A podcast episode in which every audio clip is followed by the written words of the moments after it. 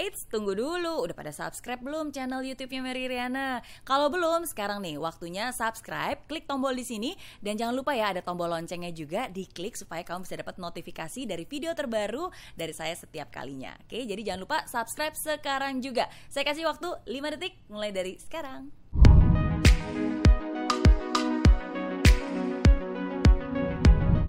Terima kasih.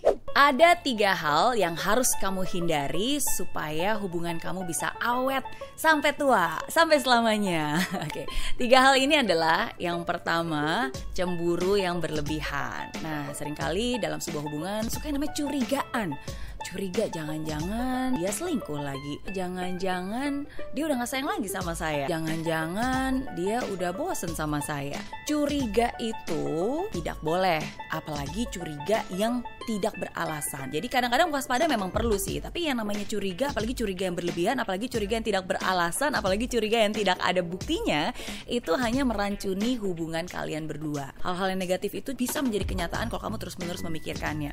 Yang kedua itu adalah suka membandingkan. Kok kayaknya dia lebih perhatian ya? Kok cowok saya nggak perhatian sih?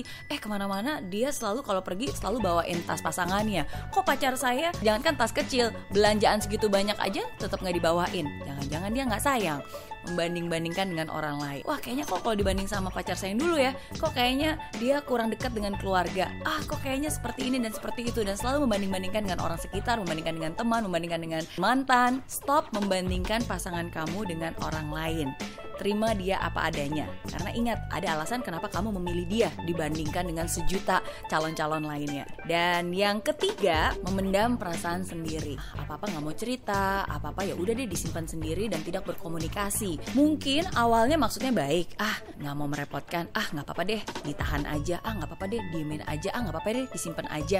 Tapi lama kelamaan itu akan bisa menjadi bom waktu yang akan memecah belah atau merusak hubungan kamu. Kunci dari sebuah hubungan yang awet itu adalah komunikasi. Cari waktu yang tepat, cari cara yang tepat untuk bisa memberitahukan kalau misalnya memang ada sesuatu yang mengganjal hati kamu dan mengganjal pikiran kamu. Semua itu harus dikomunikasikan dengan baik. Nah, jadi ingat, tiga hal ini harus kamu hindari supaya hubungan kamu bisa awet, curigaan, membandingkan, semua dipendam sendiri dan tidak dikomunikasikan. Oke? Okay?